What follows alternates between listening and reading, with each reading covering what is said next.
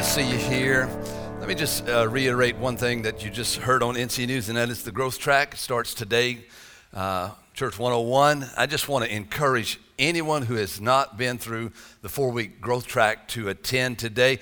If you're wondering about your kids, don't worry about them. They'll just stay in the kids' ministry. They'll feed them a stack and take care of them, and everything will be great, and you'll be out for the second service at the end of the second service. So, just want to encourage you to do that. If you want to know about Northwood, how to get involved, what's going on, it's going to cover all that for you, and you'll be glad you did when it's said and done.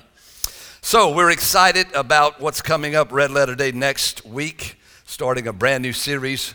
So, we got this one Sunday in between these two series, and uh, I just wanted to kind of give you a standalone message all by itself. Uh, it's going to be a straightforward, quick moving message, so you're going to have to stick with me, okay? I've got 29 minutes and 21 seconds. Are you ready? It may be one of the most powerful messages that you've ever heard. It may affect you for the rest of your life and even into eternity. And everybody needs to get this one, okay? You need to get it. Say, I'm going to get it. I'm going to get it. So, uh, you know, we're, uh, how many of you, when you were growing up, you, you saw or you experienced the the, uh, a bully in your school. I mean, you, you just saw somebody, just right, you saw somebody was a bully, and, and, and, we all had it, and we had one. Most of the time, bullies are real big people who push their weight around, but we had a little bitty bully, smart aleck little guy, came down from Massachusetts, wanted to boss all of the Cajuns around, and he did for a couple weeks, till finally one day I just slammed him on the ground you know, and that took care of that bully. He shut up for the rest of the time, and we were best of friends. Now, I was a puny little peep squeak, and so I would not suggest that you do that, so don't go to school tomorrow and throw somebody down on the ground. But it worked back 60 years ago, or whenever that was. I mean, 40 years ago, or whenever, long time ago. That shut him up. You know, they didn't need psychological training, just need to pounce down on him one time, and then he was your friend. And so, uh, school bullying is a big thing going on right now.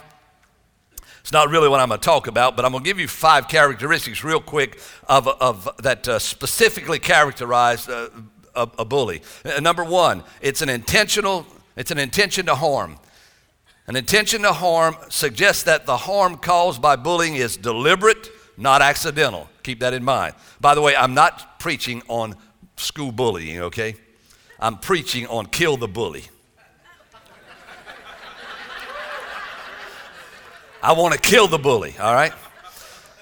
Uh, victimization distress is another uh, school bullying. Uh, it can be specifically characterized by victimization distress. Bullying causes the victim to suffer mild to severe psychological, social, or physical trauma. Number three, repetition. Bullying is persistent. It happens more than once or has the potential to occur multiple times. Number four, it's a power inequity. The definitions of bullying often state that bullying includes a real or perceived imbalance of power between the bully and the victim. And number five, provocation. Bullying is proposed to be a part of progressive aggression motivated by perceived benefits of their aggressive behavior, or the bully thinks he's going to get something out of it. Now, those are just five characteristics, and I'm astonished as I studied that, and I just went on, on online and just looked at some characteristics of bullying, that that's exactly how our bully, the devil, Satan, operates in our life. It's identical. Now, let me say this about Satan he's real, he has power. We're going to talk about that in a minute, but he also wants to destroy your life and he wants to mess with you every day of your life. And people who do not understand how the devil works are constantly defeated every day of their life. You understand that? This is real now. You may not understand it all, but that's all right. You will in, in, in, in, the end. You'll see what's going on. So we have to define the bully. We have to find out, you know, what is it, what is it like? So we're going to be in the book of Ephesians, chapter 6, uh, most of the time. We'll refer to some other scriptures.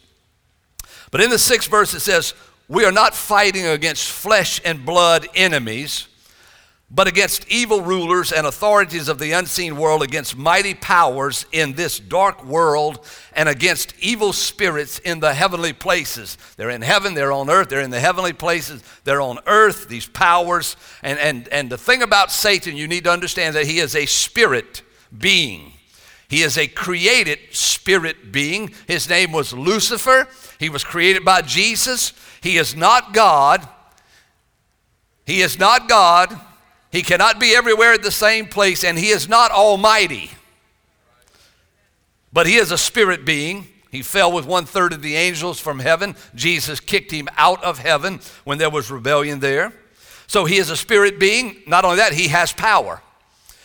Now, I don't like to give the devil a lot of pulpit time, but I just felt that it had to be spoken to, to the people because there's so much defeat in the church. He has power. 2 Corinthians chapter 4 verse 4, the apostle Paul teaches Satan, who is the god of this world, Jesus called him the prince of the power of the air of this world, has blinded the minds of those who don't believe. They are unable to see the glorious light of the good news. They don't understand this message about the glory of Christ, who is the exact likeness of God. So he has power. He has power to blind people's minds, he has power to oppress people. Jesus was anointed of the Holy Spirit. The Bible says he went about doing good and healing all those that were oppressed or dominated by the devil. The devil loves to dominate people mentally, physically, and spiritually. He wants to dominate people. He has the power to deceive. He deceived Adam and Eve, and he's able to deceive those who are vulnerable, those who are not covered, those who are not in, in track with Jesus, he, even those who are sometimes. He has power. He is very, very subtle. He's very clever, which means that he uses indirect methods to achieve his goals.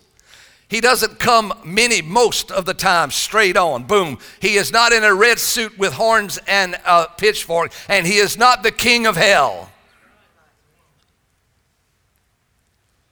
He's clever. He slides around the side. He comes in the form of different things. In the garden, it was a snake. He is a liar. Jesus called him a liar. Not only, that, he called him the father of lies. Everything he ever says is a lie, even if it seems to be the truth. He has a plan for your life. Every one of you, listen to me, Satan has a plan for your life. Jesus put it this way in John 10 10. He said, The thief, the devil, Satan, comes to kill, steal, and destroy. That's his plan. Kill you, kill your family, destroy everything you have, rob everything that you have, destroy your reputation, and everything that you ever hope to have in this life and the life to come. He is the destroyer, he is the devil, he is the great deceiver. So he has power. That's just kind of explaining who our bully is. Not only that, we got to have to expose him and how he works. You ready to do that? In Ephesians 6, verse 11, put on all of God's armor so that you will be able to stand firm against all strategies of the devil. All the strategies of the devil, all the distortion of the devil, because he distorts things. That's why you need discernment and you need wisdom. And by the way, you can't fight the devil with a gun or a knife or psychology. It's inadequate. So, men, I know you got your alarms and your guns and your shotguns and your karate and all your self defense mechanisms in case some bully comes in the front door of your house. You need to use that. But I tell you, when the devil comes in the front door, he's just going to laugh at your gun and your self defense art- artists.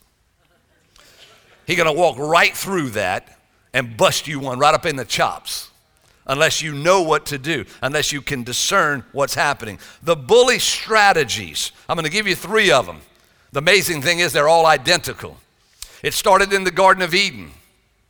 He comes to Adam and Eve. Genesis 3 5, God knows that your eyes will be open as soon as you eat it. God had told them, don't eat of that tree right there, eat of all the rest. That's the tree you don't want to eat of, the tree of the knowledge of good and evil. And so the devil comes, he said, God knows, he's talking to Eve, he said, God knows this. He knows that your eyes will be open as soon as you eat it, and you will be like God. You'll know both good and evil. The woman was convinced. She saw that the tree was beautiful, that its fruit looked delicious, and she wanted the wisdom that it would give her. So she took, she ate of the fruit. Then she gave some to her husband who was with her, and he ate it too. The devil appeals to senses. He appeals to pride, he appeals to ego, and he appeals to sensual desires that are inherent inside of every individual, you, me, and all of us. And then he comes to Jesus. Now, he did a lot of other things. He comes to Jesus. Jesus is fasting 40 days. He's baptized in water. He's filled with the Spirit of God.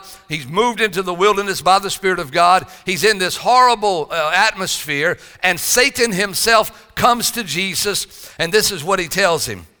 He says, If you are the Son of God, there's the distortion again. He knew he was the Son of God. Then uh, tell these stones to become loaves of bread. He said, You're hungry. You've been fasting 40 days. You're hungry. Sensual desires, pleasure, appetites turn these stones into, into bread. And Jesus told him, No, the scriptures say people do not live by bread alone, but by every word that comes from the mouth of God. Then the devil took him to the holy city, Jerusalem, to the highest point of the temple, and he said, If you are the Son of God, distortion, jump off. The scripture says, Jump off. Don't worry, the angels are going to catch you. Your ego, don't worry, you'll be famous. You'll jump off, angels will catch you, and you don't have to worry about anything, man. You're going to be one famous dude. And Jesus says, the scripture also say, you must not test the Lord your God. Next, the devil took him to the peak of a very high mountain and showed him the kingdoms of the world and all their glory. And he said, I'm going to give you all of these. I'll give it all to you, he said, if you will kneel down and worship me. Get out of here, Satan, Jesus told him, for the scriptures say you must worship the Lord your God and serve only him. He appealed to the ego, to the pride of Jesus. You'll have all of this. You'll be the, you'll be the God of this world, basically. Jesus said the scriptures say differently. Then the devil went away. You want to know how to run the devil away? You have to have the word of God in you. And you have to stand upon the word. And then the angels came and took care of him. Heaven's supply is wonderful. And then the third group of people we want to talk about is us.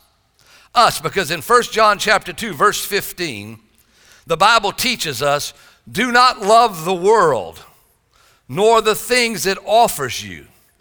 For when you love the world, you do not have the love of the Father in you.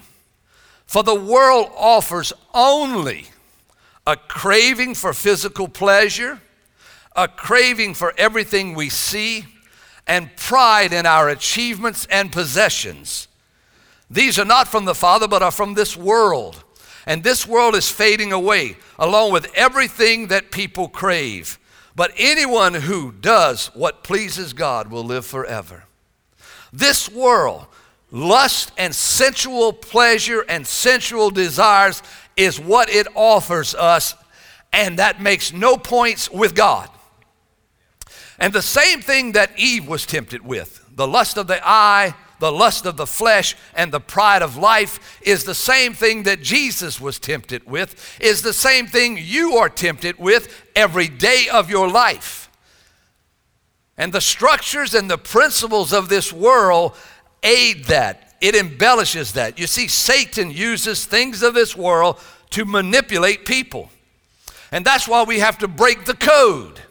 In World War II, Germany, England, and America, and I'm sure other allies, spent an enormous amount of time and an enormous amount of energy and resources to break the communication codes that had been encrypted by their enemies. Because we knew and they knew that if you can break the code, if you can find out the communications, you can know their strategies, and you can build a defense against them, and ultimately you will defeat them because you will know everything they know. And I think it's time for us to break the code of the devil and how he operates in your life every day to where you can get the victory. It's only then, only when you break this code, only when you kill this bully, only when you stand up in the power of Christ that you will ever gain real victory. Real victory.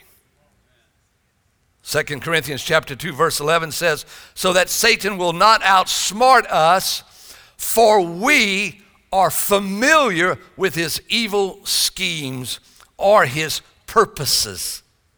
We are not ignorant of that. We need to be familiar with how he works. We just showed you the lust of the flesh, the lust of the eye, and the pride of life, but now we have to defeat the bully. We have to defeat him in the sixth chapter, the 13th verse. The Bible continues, and I want to read it to you out of the message paraphrase, which is a paraphrase of the interpretation of the Bible. It says, Be prepared. You're up against far more than you can handle on your own.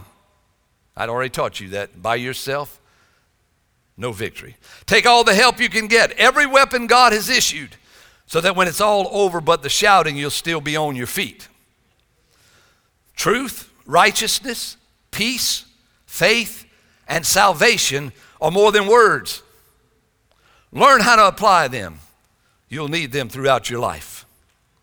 These weapons, these instruments, are essential. They're not optional.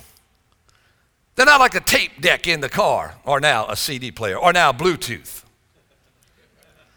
You can go everywhere without Bluetooth or air conditioning. Those are options. But this is not optional. You can go nowhere without this. And folks, let me tell you something. Christians' heads are rolling every day in the spirit because the devil's just taking them out. The bully's just bullying up on them. You know what's sad? Everything can be going your way and you can be bullied every day. Everything can be sweet and shiny and you can be bullied every day. So, what about these weapons? What about these essential things that we need to use? The first he says is truth. Well, Jesus said this in John chapter 8. He said, You will know the truth, and the truth will set you free. You can't just say, I got truth. I got truth. You got to know truth, meaning you have got to absolutely be resolved in what you know. I mean, you got to know that you know that you know. It's got to be a big deal. It's not just a mental thing, man. It is a thing up inside of you that you know beyond a shadow doubt because truth always exposes lies. Real truth always rejects lies all the time. And truth establishes you in freedom every day. That's why when people get truthful with God and light is shed on their dark place, the devil must flee and they are free. Did you hear what I said? When you bring it to the light, major things begin to happen, and next thing you know, there's full freedom. Truth liberates us. When he says you're free, it means you will be exempt from the liability of immorality. Come on now. To be exempt, to be free. Man, there's nothing like being completely free. Jesus said this He said, The God of this world, Satan, the prince of this world, is coming but he will find nothing in me. Can you tell the devil that?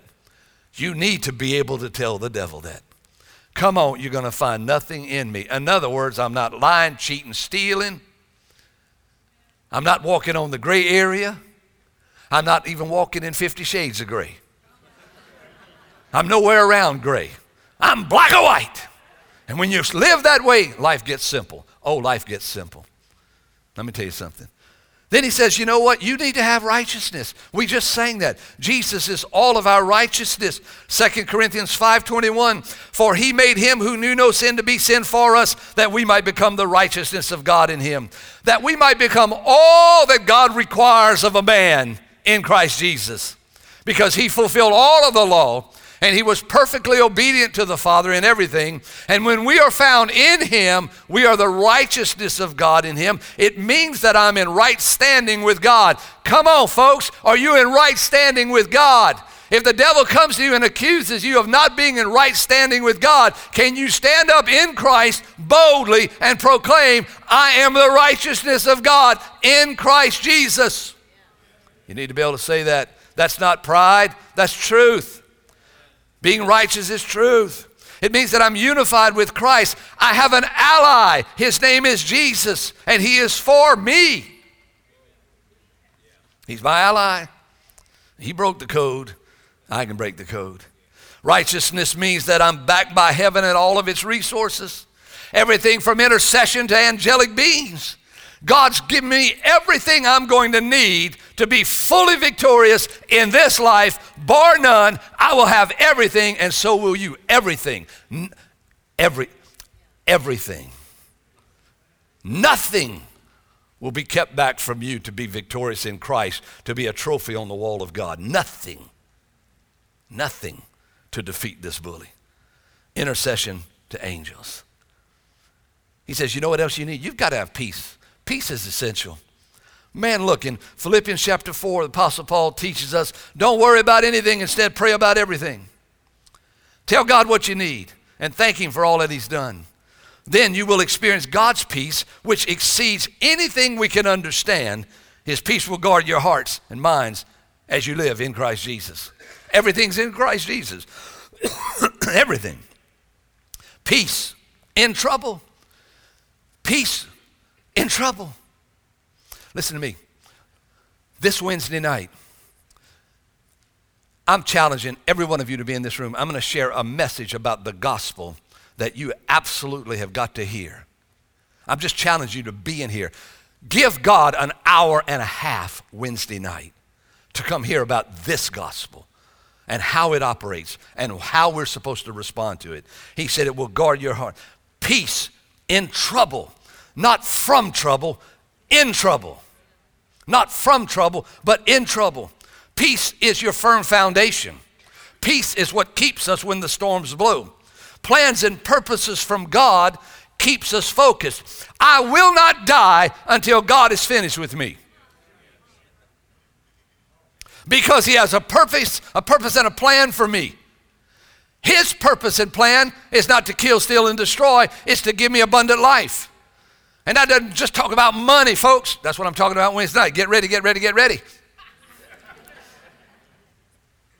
It's talking about I have Christ, and so I have peace.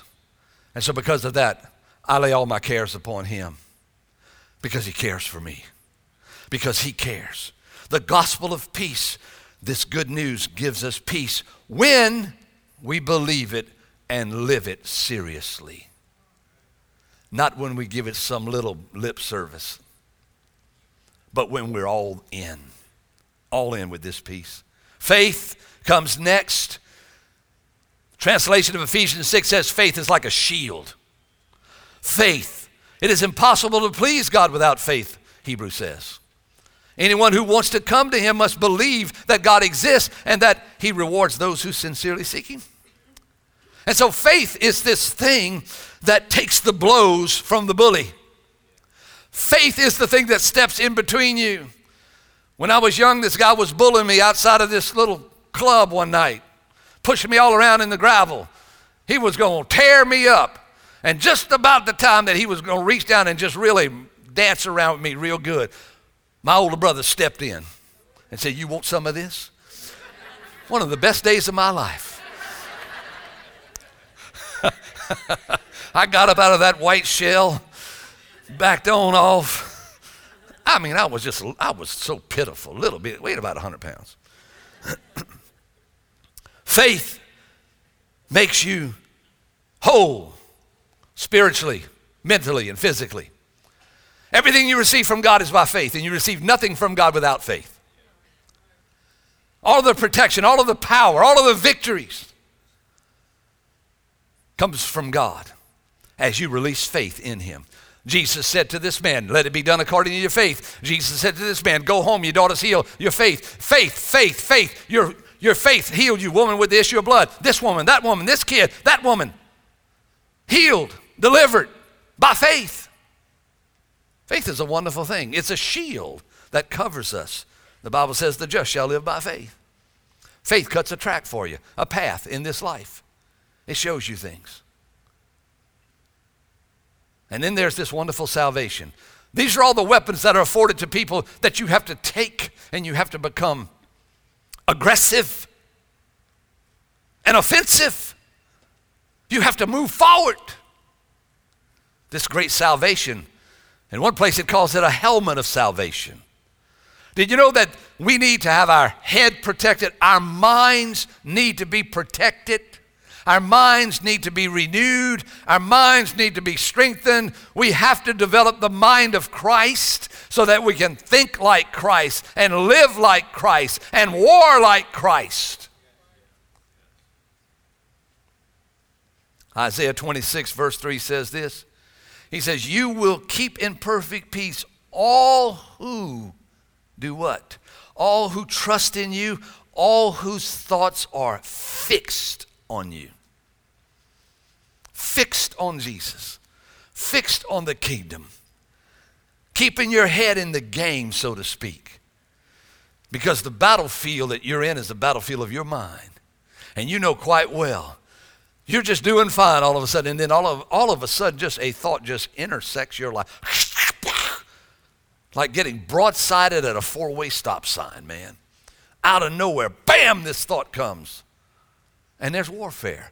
And you have to have your mind protected.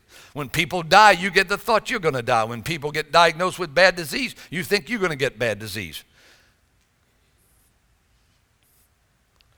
If you're very materialistic, when you see the stock market doing certain things or whatever, or this or that, and you hear about that, all of a sudden you're shaken by that. We have to have the mind of Christ. Paul said we're not to be soon shaken in our minds. He said the devil can shake you in your mind. Evil people can shake your mind, and when your mind is shaken, when you're rattled up here, everything else rattles. You keep the remembrance of what God has done, who He is, and how great He is. That's how you live. He's good and He rewards His people, and He'll never leave us and He'll never forsake us. And we never have to be ashamed of this great gospel of salvation. We're not to be ashamed of Jesus Christ. He is our banner, He's our shield, He's our buckler, He's our man of war, the Bible says.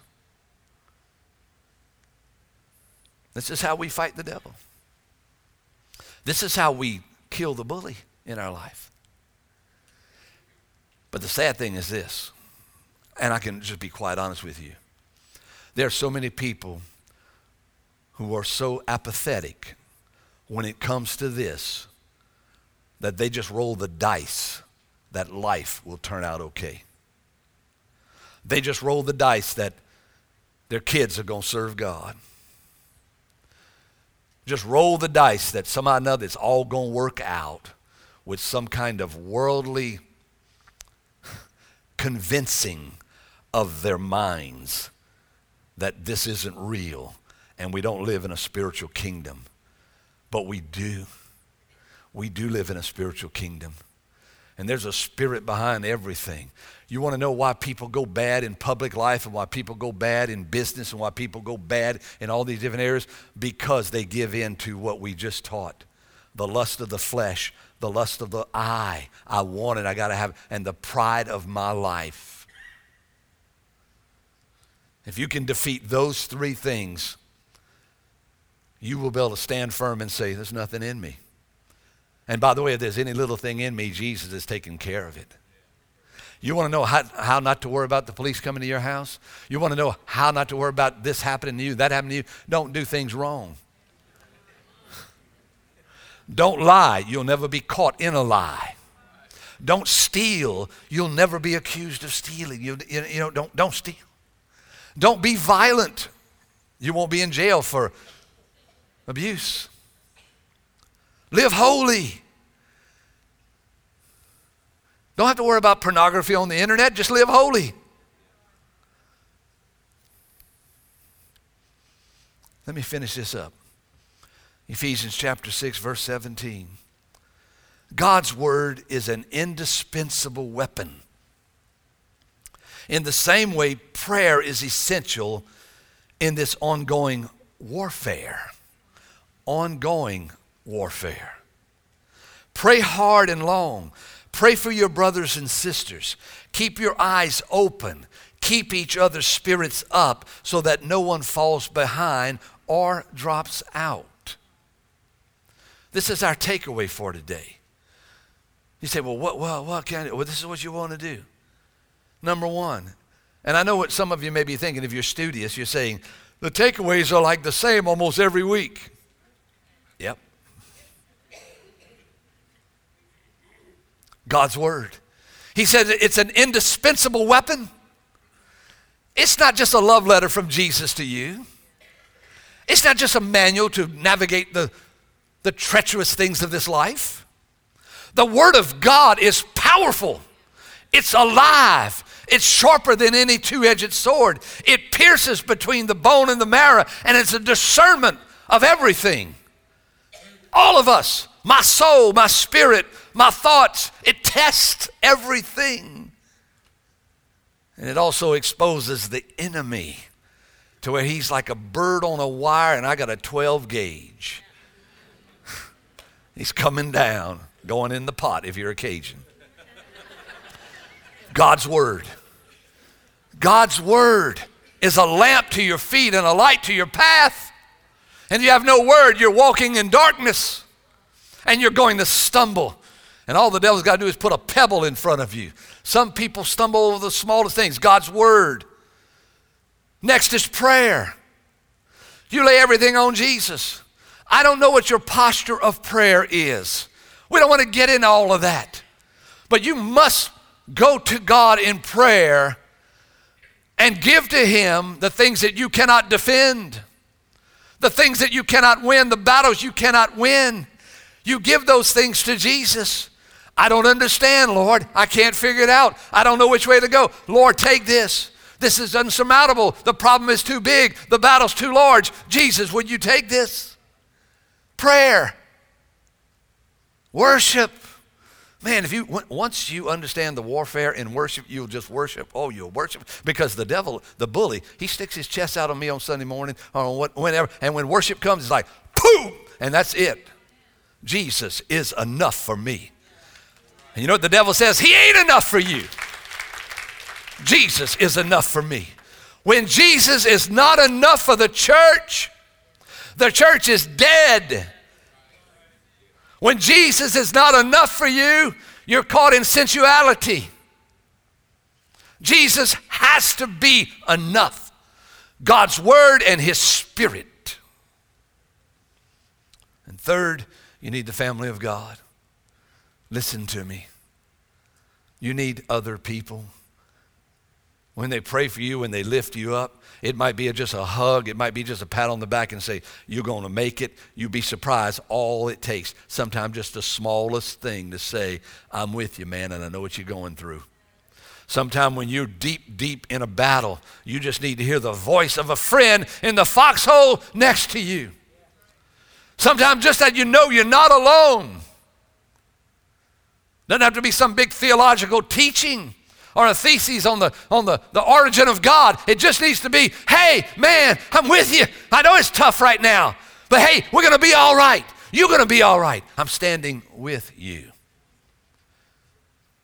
Three simple things that are colossal the Word of God, prayer, and the family of God will help you to kill the bully in your life. Let's bow our heads together right now. Thank you, Father, for revealing to us how to win. Thank you, Jesus, for dying for us, paying the price and paving the way to eternity. Lord, we just commit ourselves right now. Come on, if you're a church person right now, commit yourself to opening up your eyes and breaking the code of the enemy through truth and righteousness and peace. Come on now. Through faith and salvation, with the Word of God and prayer and people. Lord, we love you. We thank you. We give you honor, Lord, for protecting us and helping us to win in this battle. Now, while every head is bowed and every eye is closed, I just want to help you who maybe are not committed to Jesus. Maybe some of you have never committed to him, or you maybe you have, but you know, it's just you you know there's nothing there. You're empty inside. This is a time where we offer you Jesus. That's all I have is Christ. But Christ is enough. Sin dominates us. We must get sin out of the way. And the way we do that is forgiveness from Jesus when we receive everything that He's done for us on the cross. It's not a mental assent, it's not just thinking about it, it's a heart attitude. Opening up your heart. If you're in this place right now, and you say, Pastor Van, my heart is not open to God, I, but I, I'm here right now. This is it. My day is right now. I'm ready to commit fully to Him, to surrender to the Lord, and to serve Him the best way I know how. I want Jesus to forgive me of my sins. Is that you by, by the heads of bowed? Just shoot your hand up real quick. Somebody in this room, there you go. Thank you. Thank you. Come on, just shoot it up. Just don't be afraid. Jesus loves you. There you go. Thank you, ma'am. Yes. Yes, thank you, ma'am. Come on, you're just you're just surrendering to God. Thank you over here. Thank you to my right so much. You're surrendering to God.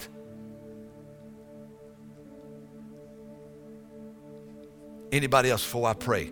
Want you to just shoot your hand up if you haven't. Just put it up. Just say, I'm getting in on Jesus. I need him. Right now, Lord. Thank you for these that raised their hand. Thank you for loving them and caring about them. Thank you for delivering them today, Father. Now, as I pray, you who raised your hands, I want you to pray with me. Come on now. This is where you begin right now. You're not going to be passive any longer. Right now, just say these words. Just say, Lord, thank you for forgiving me. Come on, you just pray in that. Just thank you for forgiving me. Thank you for coming to live inside of me, making me a new person. That's right. Thank Him for that. Lord, I'm going to serve you for the rest of my life. Come on, commit to that just right out of your mouth. I love you, Lord. I'm going to serve you. I'm on your side. I thank you for helping me right now, changing my nature, making me a new person. I commit my life to you right now. Tell him right now, this day, right now, March 1st is the day I commit to you. And I thank you for loving me and receiving me into your kingdom. In Jesus' name, amen and amen. Come on, let's give the Lord a hand clap. The decision to follow Christ is just the beginning of your relationship with God. So we'd love to help you with your next steps. If you'll go to northwood.tv slash connect and fill out the information, our lead pastor, Van Ducote, wants to send you a letter that tells you some steps to take in order to maintain your new relationship with God. We'll also give you some information about Northwood Church. We are one church in multiple locations. We have a campus in Gulfport, Wiggins, and Long Beach. If you live in one of those areas, we'd love to see you at one of our services. You can visit our website, northwood.tv slash locations, for service times and directions. If you'd like to give to this ministry, you can do that online as well. Just go to northwood.tv slash give. You can give a one-time donation or you can sign up for our online community called MyNC and set up a recurring gift. Thanks again for joining us today. We'll see you next time.